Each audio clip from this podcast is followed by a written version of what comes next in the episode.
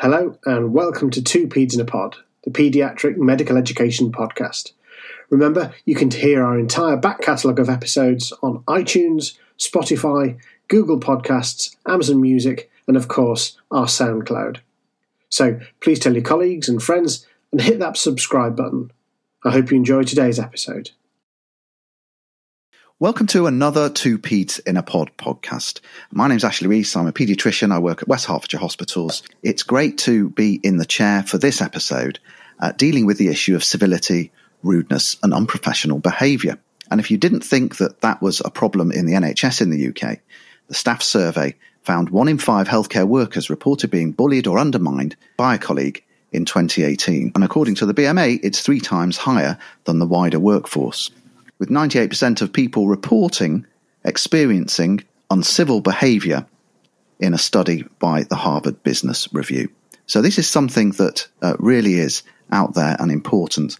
Um, and what about uh, civility and kindness in paediatrics? Well, I'm delighted to be joined by Anna Baverstock, who is a consultant paediatrician and the lead for senior doctor wellbeing at Musgrove Park Hospital in Somerset. Anna, thank you so much for coming to talk to us today.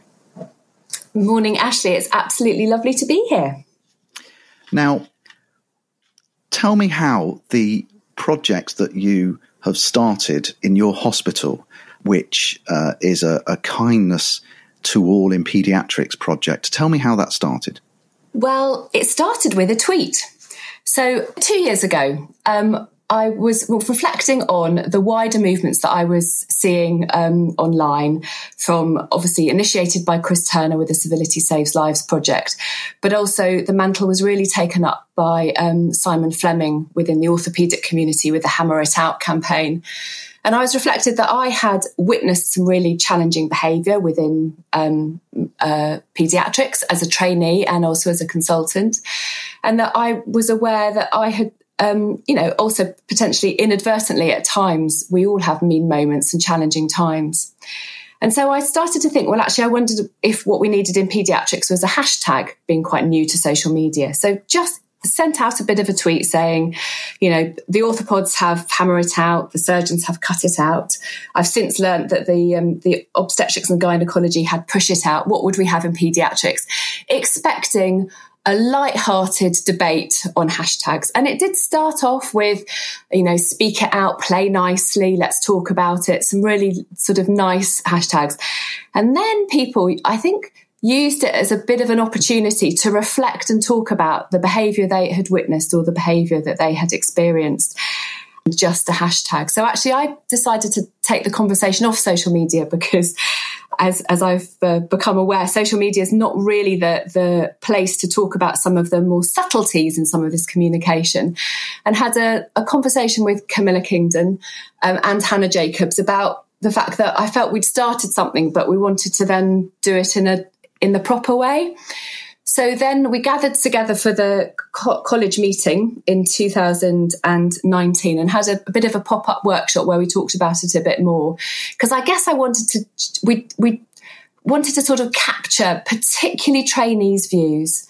Um, and, and then from there, Hannah Jacobs took it to the training committee. And obviously, we, we wrote the paper in archives, really reflecting what rude, undermining, um, and bullying behaviour looks like and, and, feels like from a paediatric perspective. Um, and at the same time, within my trust, we were also looking at civility and kindness and how we might start to have some conversations. And I thought, actually, you know, what do I? What am I trying to say with this? And I came up with I support kindness for all in paediatrics so, as part of our project locally, um, we as a paediatric consultant team and the junior doctors and also the nursing staff, and now moving out to the wider team, have, I guess, signed up a little bit to a behaviour charter. And I particularly wanted to do it as doctors because I wanted to recognise it from a training environment. So, we're supporting colleagues to seek advice and help with decision making, a training environment, diversity and nurturing culture that's welcome and inclusive thinking about excellence and shared learning, but also thinking about honest and feedback conversations. Um, and, and part of that is a civility workshop, which we've been piloting in paediatrics um, and maternity, but are also spreading out across the trust. So, can we just deal with some of the sort of definitions to try and work out exactly what, uh, try and work out the specifics of, of what you're talking about here? So, civility, I mean, I think people talk about well, being civil, but does it have a, a, a specific meaning around healthcare, or is it the, the, the, the rudeness and um, unprofessional uh, behavior that you, you, you might say is somebody being uncivil? So, so I think the really important thing about civility and incivility is it's very much how it's heard, not necessarily how it was intended or spoken. And I think this is often the root of such a lot of difficulty is that we say something inadvertently or it's picked up in a different way and there's a, a lack of communication just at that bit civility and kindness is, a, I guess, is around having a, a, conversation where you're interested in each other, where you're looking to listen and learn. It isn't necessarily always about being nice, um, but it's actually about having that mutual respect for each other. Um, and incivility and rudeness is about when when how it's heard or how it's received is felt in a challenging way. Now, you mentioned the paper that you wrote with, with Hannah Jacob, who is the immediate past chair of the Trainees Committee at, at the Royal College, um, and also Camilla, who's the incoming um, president of the Royal College. Um, so, um, some some um, the th- th- three of you there ro- contributing to this paper in archives um, published just last year. And the example in there is is, is one I think will resonate with, with many of us about um, a trainee finishing a, a busy night shift um, and uh, having admitted a baby with suspected sepsis, maybe not quite getting all the tests done before starting the antibiotics, for example, catching urine to rule out urinary sepsis, and, and that doctor being pulled up on it uh, in the handover, maybe in front of colleagues. So that this is the sort of behaviour that you're you're um, pointing out and that you're trying to sort of overcome. Yeah, absolutely. And I think hand, handover is a really interesting time, isn't it? Because by the nature of handover, half half the people in handover are tired at the end of the shift, and half of the, the people in handover are hopefully refreshed, having just arrived. And yeah, it's it's clearly a, a, a key time for communication. It, it can be a key time for learning, but I think we also have to just very much think of of everyone everyone as individuals within that setting. Um, I I also am really passionate and interested in feedback. And I, and I do really think that we can give um, developmental coaching feedback in a kind way, but but we have to to very much think about how we deliver it. Um, so so um, there's a, a fascinating um, concept called radical candor, which um, Kim Scott talks about. And that's talking about having a challenging conversations, having a brave, honest conversation, but doing it in a kind and supportive way. And I think that's the tone that we need to take into handover. So we need to have enough emotional intelligence to, to, to read the room, to read the trainee, to work out what what feedback needs to be done there and then, and what conversation perhaps would be kinder um, to, to, have at a different time. But it's not about avoiding having those conversations. We shouldn't be sugarcoating feedback. Um, we should be delivering it in a in an honest way because that that's how we all learn. Um, I like Brené Brown's take on it as well, and, and I think she makes me a little bit braver, and I, I, have it as a bit of a mantra, and that's clear is kind, unclear is unkind. And I think sometimes we we fear not giving honest feedback about something that's happened or not having a discussion about our opinion on what's happened because we don't want to be unkind. But I think the reality is, is if something's gone wrong or we've been in a challenging situation, we kind of know and recognize that. And sometimes not saying anything is worse than saying something. So I think it's very much about thinking very carefully about your intention with the conversation and thinking about the timing. So there's a there's a learning point within that example around making sure that you know you manage the child children the children that you look after clinically as safely and as best as possible.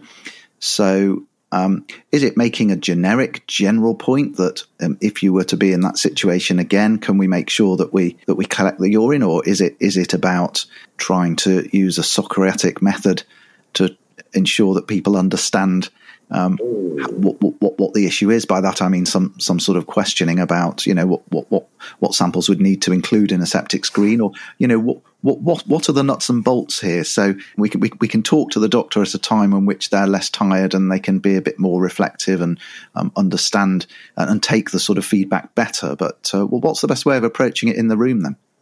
So, so I guess I divide feedback in my head into. Th- I'm quite simple soul into three three areas. I think there's the the positive feedback when you've done something well, and I think that that every time is a good time to say that. Um, I think sometimes we can be quite embarrassed by positive feedback. We don't particularly like being singled out, and we often negatively deflect it, and we then take away our negative deflection. But I think in general, positive feedback can can be done that the kind of green light to go.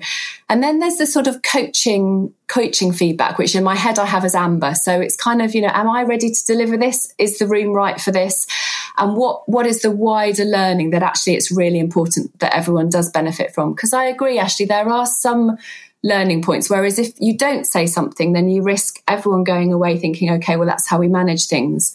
Um, and I think that can be done in a in a general way. I think if you if you've asked the question at handover, was you know, did, was the urine collected? And there's this sort of intake of breath around the room, then I would imagine for the for the for the doctor involved, the fact that nothing is said is sometimes worse than something being said. You know, oh my goodness me, it's so bad it wasn't even mentioned.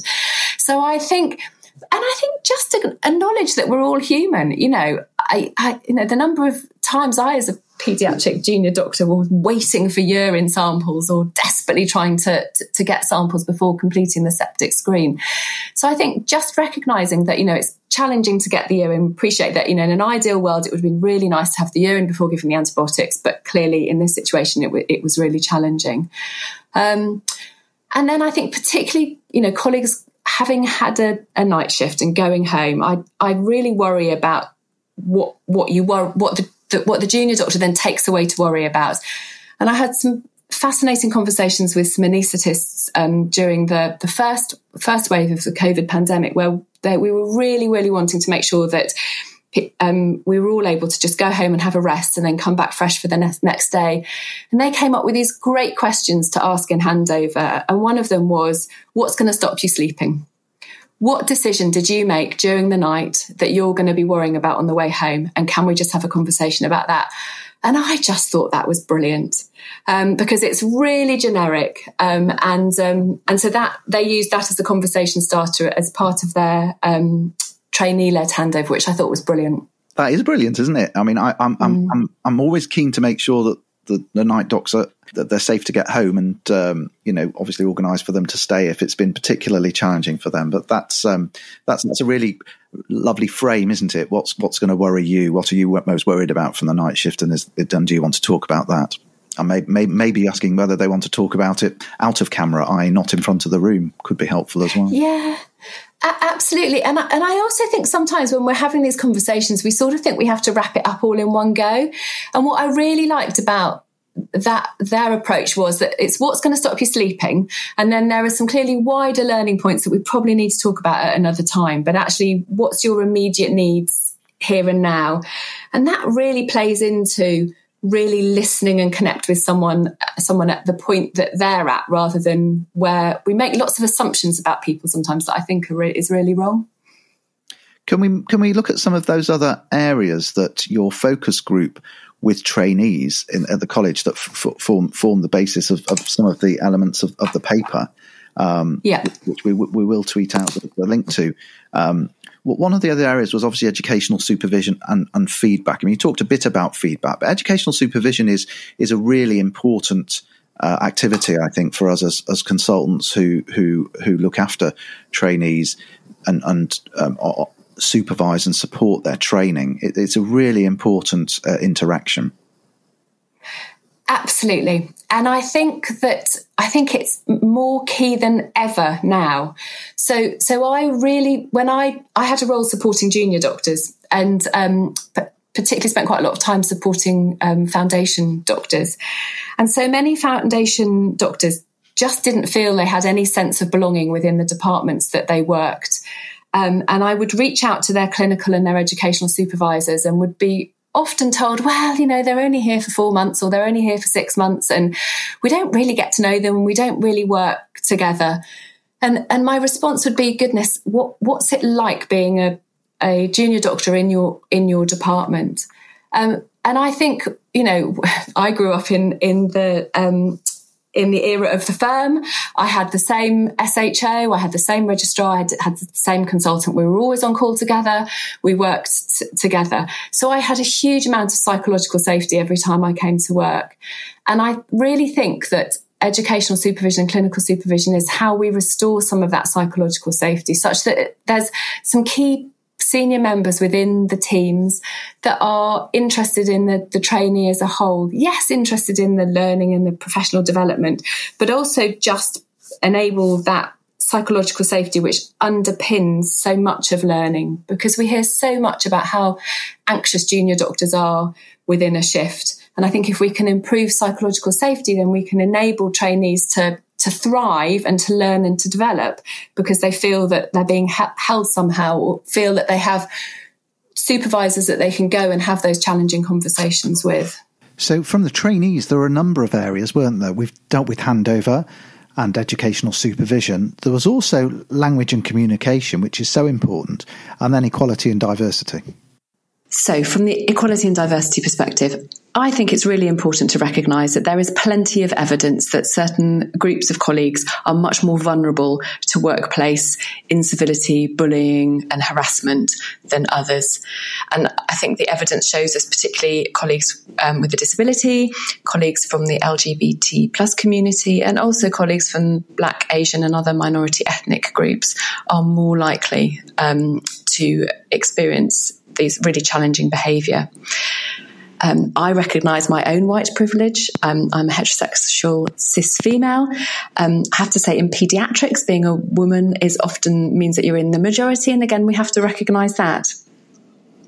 I think the first step is to recognise it, um, and the second step is to think about how we can proactively change things. And I'm really proud of the proactive um, agenda that the Royal College of Paediatrics and Child Health has taken on this, particularly looking at the equality, diversity, and inclusion agenda and making that really front and foremost of the work moving forwards um, to try and understand more about it and then to try and look to what we can do. I've recently been on some really interesting discussions with international medical graduates um, and just listening to their stories um, has been extraordinary in terms of raising my awareness um, in how I can better support um, our more junior colleagues, um, particularly thinking about educate from the educational perspective, but also just looking at the kind of wider cultural issues. There is so much research that the more diverse and the more inclusive all of our organisations are, the better care that we're going to provide. And I think that's what I really want to, to be a part of. Yes, indeed, a really important group to think about and support um, in this way. Uh, but what about um, following on from that? So, the other healthcare professionals that we work with, um, how's your project uh, rolled out to them, and are they involved in what you're doing in your hospital? And absolutely. So, so, I've been doing this um, project in maternity as well. And what was fantastic about um, doing this in maternity was um, was it was initiated initially by midwives. So we've done this in a very multi professional um, way. I think it's quite interesting. I've been reading a little bit more about culture and, and cultural change. And I think we also do have to recognise as paediatric senior doctors, so consultant staff and associate specialists, that, that we we do have a leadership role. And I do think that therefore we we have a role in modelling that behaviour. And I think our senior nursing colleagues and our senior allied health professionals also have that role. Um, I think we can only look at things like kindness and civility as a wider team. This isn't about a single group of people going in and being able to, to, to to um, make a dramatic change. It's about enabling everyone to have that conversation. We we talk part of the civility training that we do is we talk about what happens when when you witness rude um, or uncivil behaviour, what you might do, and we have some conversation practice and we look at what we might might be able to do. And I guess my my first my first challenge is can we just simply ask? So if someone is immediately rude to you, are you able to just say, wow, did you mean to say that? Or I'm sorry, could you repeat that? Or, you know, um, I, perhaps I didn't understand that. And if you do that, uh, you know, 95% of the time you'll get a reaction, an apology, a, oh, I'm really sorry. Occasionally you'll get a flat denial, but you will normally get a behavior change associated with that. Now, clearly that's easier for some of us to do than others. Um, and um, and the Vanderbilt University in the States have come up with this really brilliant concept of the cup of coffee conversation. Um, so the, the cup of com- coffee conversation, as described by them, them, is that you can you can ask an active bystander to have that conversation for you. So the active bystander can purely come and come to me saying, say, Anna, do you remember that conversation you had with with your colleague. Well, they were left with it really up. They were left following that conversation really upset. And I just wanted you to know. So you're not trying to solve it, but you're just merely doing that very initial pointing out. And the results from their, from their studies are fascinating. So I guess the, the training and the conversations that we have as if you're a you know junior nurse on the ward and and some a more senior consultant has been really rude to you you may not feel like you can have that conversation yourself but can you speak to a colleague who can then have that conversation um, for you? I'd love to get to a, a, situation where we can feed up and across as well as feed, feed down um, but i appreciate that that that that's that's you know much more challenging. And what about witnessing uh, these sorts of episodes? If you don't, um, I think as you put it in the paper, out the unprofessional behaviour, in some way complicit. Uh, it's, it's, that can be that can contribute to stagnation and uh, and, and uh, contribute to more distress and upset that that nobody was there to to call it out, to acknowledge it, to maybe try and reframe the conversation or, or reformat the conversation or, or, or make it happen in a different way at that time? Uh, actually, it actually goes stronger than that. So if you and I are in a resus situation and I am really rude to you, then it'll have an impact on you in that you will worry, be worrying about it. You will affect your quality of your decision making. Um, it'll affect the decision making within the resus and ultimately the the, um, the, patient care and patient safety. There's been some really brilliant sim scenario research by Riskin et al. But there's this ripple effect. So you, if I'm rude to you within the resus and there's 10 people in the room, it has an effect on every single member who's witnessed it. So they will also have a reduction in performance. They will also not want to put their heads above the parapet and have parapet and have a, diff, a, a reduction in their willingness to, to, help others. And the Civility Saves Lives poster illustrates that really beautifully with, with all of the percentages. Um, and then I think that for the very junior members of the team, they think, okay, well, that, that's maybe how we get things done around here if no one says anything. So I, I really think that, that as senior members of the team, if we witness behavior and you, you can tell when it happens, people kind of looking around going, gosh, did that just hear it? You have to be that really brave person. I, I can remember several years ago now, we were in a big pediatric teaching session when a colleague from a different specialty came in um, and gave some quite challenging feedback, was very rude to a junior member of team who hadn't done a, a, a blood test. Um, and there was absolute silence. And I can remember feeling I have to do something, but I can remember thinking I'm not brave enough to try and have that conversation in this room. And also, actually, that could potentially be quite undermining. So the colleague left the room and I then left with them. And I then had a conversation about the fact that I felt that that was a really challenging way to deliver that information. And I appreciate that they were really upset and that their uh-huh. um, operation had been um, delayed, but that actually, you know, they had a responsibility not to, um, you know, to, to, think about how they communicated. And so he then said to me, Are you expecting me to go back into that room and apologize? And I said, Well, that would be absolutely lovely. And he looked at me and went, Oh God, you owe me. Uh, but bless him, he did. Um, and, and I, the, the power of that was huge. And actually, he went, his, everyone respected him so much more for that. Um, and I suspect whenever he had patients on the ward again, everyone just worked that little bit harder. So I think that actually there's, there's something really lovely about watching someone apologize that that just makes the um, makes the situation so much better. But actually, you don't reduce respect for someone, you increase your respect for someone when they put their hands up and go, I'm really sorry, I'm having a bad day. That was really rude.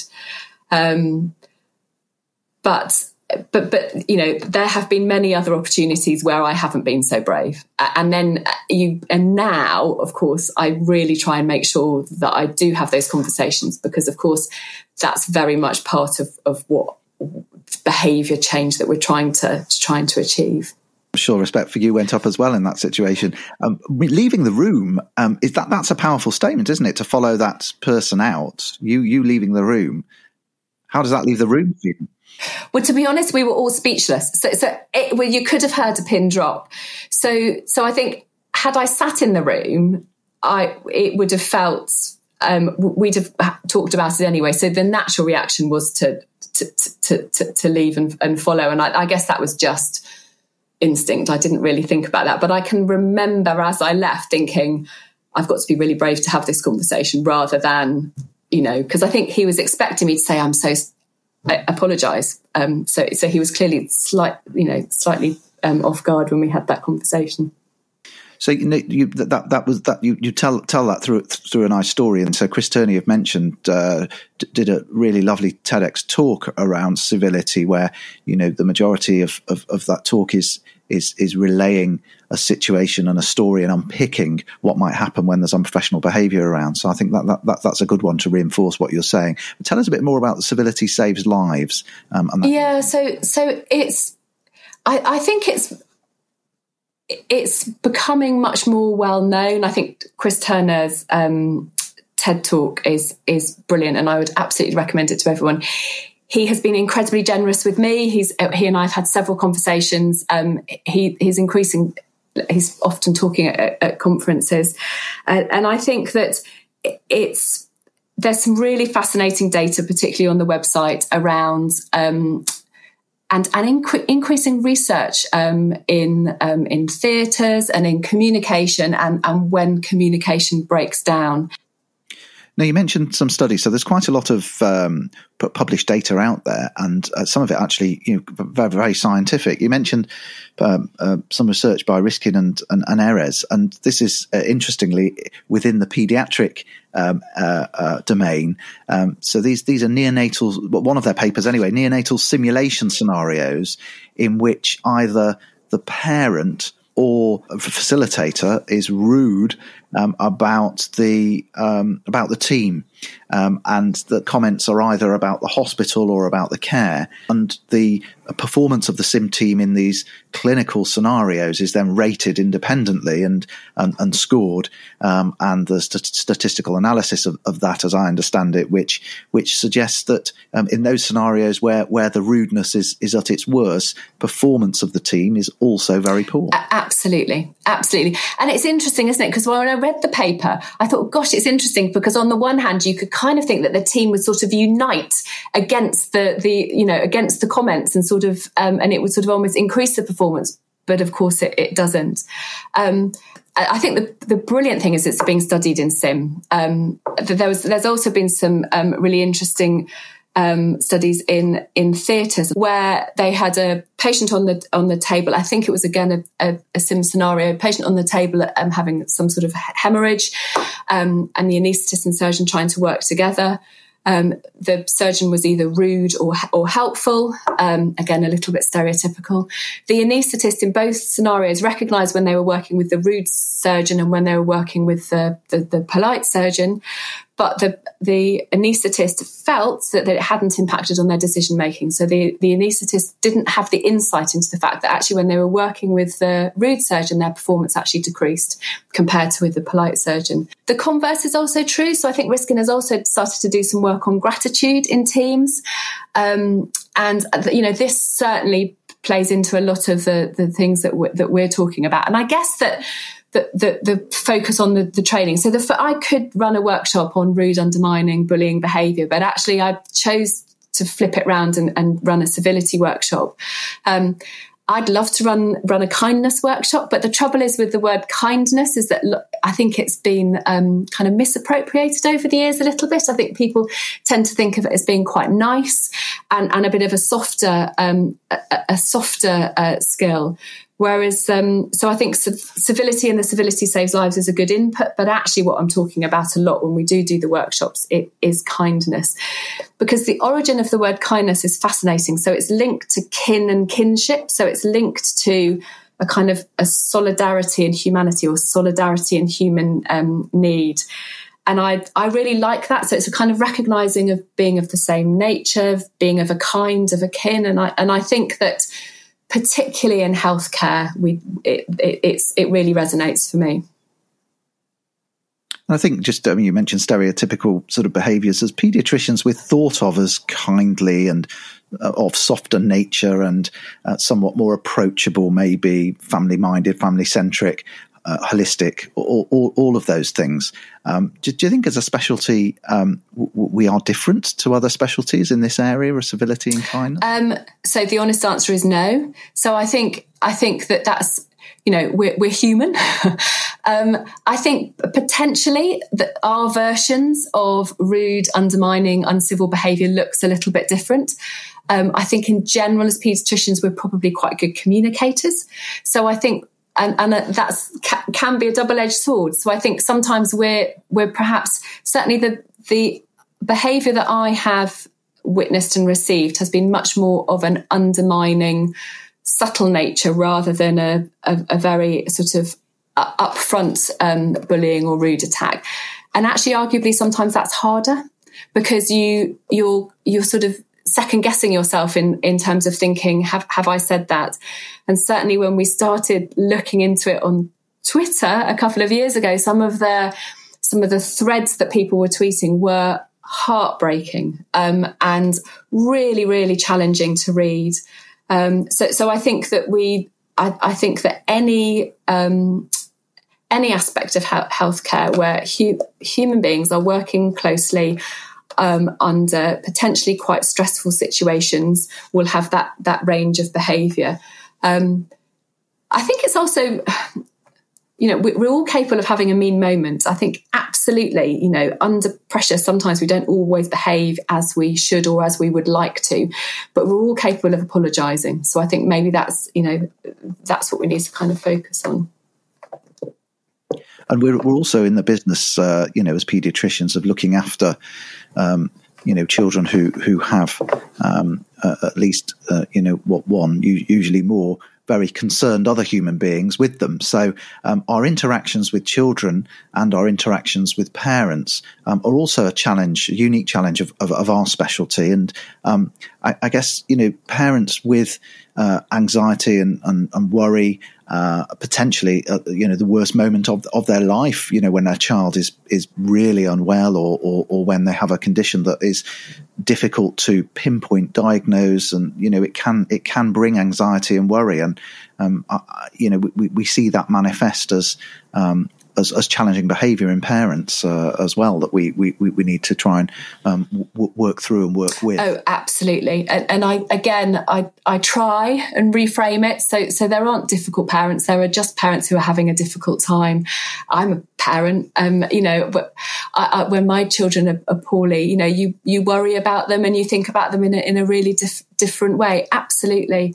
Um, and I think that you know that again we need to sometimes kind of take that step back and um, you know and that's why we we one of the sort of even more important that we kind of make sure that we try and work as a team and look after each other as a team of colleagues such that we are able to provide that kind compassionate care to, to the families who are having a having a difficult time even when their you know communication with them can be really challenging and and you know opinions and decision makings over over treatment can be really challenging. Actually, we we need to fundamentally do that as a team. You can't often manage those challenging situations on your own. So even more reason that we need to kind of rely on on each other as colleagues in that time.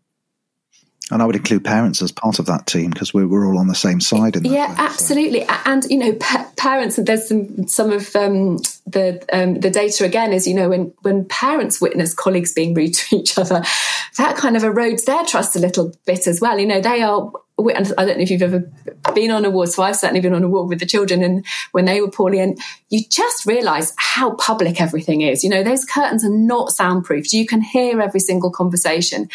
And before you've even, you know, the ward rounds even come to you, you've formed opinions on, on how the, the team is functioning. I think sometimes we, we're so used to a clinical environment, we forget how on display and on show we are absolutely it's normal environment yeah. for us and uh, we, we, sometimes need to remember how uh, how how scary the, the, the ward is not only for the children sometimes but for the parents despite our best intentions to make it not so can we come back to the your local civility project includes um, a charter for your for your team to sign up to, and, and you created the badge. Then the, the, the badge is available. I mean, how did you link up with this science on a postcard? So so Heidi um, from Science on a Postcard, I think, just does some really beautiful creative um, badges, and she she'd done this really lovely badge um, supporting diversity in orthopedics, which was which was coloured um, with the kind of with the rainbow flag and um, brown, black, pink, blue and I was sort of playing. I'm quite creative, so I was sort of playing around with with with pediatrics and, and playing around with kindness. And I sort of sent over an idea, and so she just came back. You know, I support kindness for all in pediatrics, and I just thought, oh, that's wonderful. So yeah, so I I, I bought um, a stack of badges to kind of initiate the project and then suggested to her that she might want to put some extra ones on her website. And what was so lovely is they sold out within about 10 minutes online. And she then had to reorder them. Um, so we're looking at broadening that in in our trust. So so i've had a, a, brilliant bit of pushback saying well you know what about the rest of us? Are you going to be nice to a surgeon? Um, and and i and clearly yes absolutely. But i guess there was something about getting your own house in order first. And also i wanted to reflect some of the national conversations that we'd had at the college meeting and following the paper. Um, it is just a badge. It can be very tokenistic, but I think there is something about when you're trying to change a behavior about having a visual reminder. Um, families have love, love it. They, they often ask about it. Um, and it's certainly a, a, a, talking point. And I just think the fact that it's sold out on Heidi's website so very quickly means that there's, you know, there's, um, there's something in it that other people have taken it on. So I know um, and colleagues in Milton Keynes have have done a done a project as well um, around it. So it's lovely to see it taking off. I'm you know it, it's for, for everyone to, to, to take on and and um, and develop really. So I hope we got shares in, in the badge making, uh, and but it, it's great. It's great spread. It's great to see the spread uh, of it. So it becomes, uh, in a way, its own movement. Um, well, look, it's been really interesting chatting, and I'm, I'm, sure there's far more that we can we can deal with. But um, I, I, think we'll we'll draw it in there. I mean, before we finish, um, I, I, like to try and close with with with a few summary learning points, take homes. What, what what what would you like to to share for people as a as a final thought, as some closing remarks? So I think you know don't underestimate how important this is. You know, we're, we're working at a time when it's very challenging in the NHS, um, where, you know, well-being has never been given so much prominence. And actually, how we commu- communicate with someone is something that we can do for free from today. You know, being kind to each other, thinking about how we communicate, um, remembering this isn't about being nice and creating artificial harmony. This is about being clear and kind rather than unclear and, and unkind. I have I read a lot and I, I, think some quotes can be really helpful for this. So I, I, just wanted to add in a very famous Maya Angelou quote, which I'm sure lots of people have, have will remember in that people will forget what you said, people will forget what you did, but people will never forget how you made them feel. And I think that's really at the heart of the message that we're trying to talk about. Well, thanks so much, Anna, for being kind and generous with your time. It's been fascinating talking uh, to you, uh, and uh, this project really resonates. Uh, we look forward to seeing it spread. Thank you very much. It's been a pleasure. Thanks for taking the time to download our podcast this week. If you enjoy our podcasts, please tell your friends and colleagues and subscribe to us on Spotify, iTunes, Google Podcasts, Amazon Music, and of course, our SoundCloud. Thanks for listening.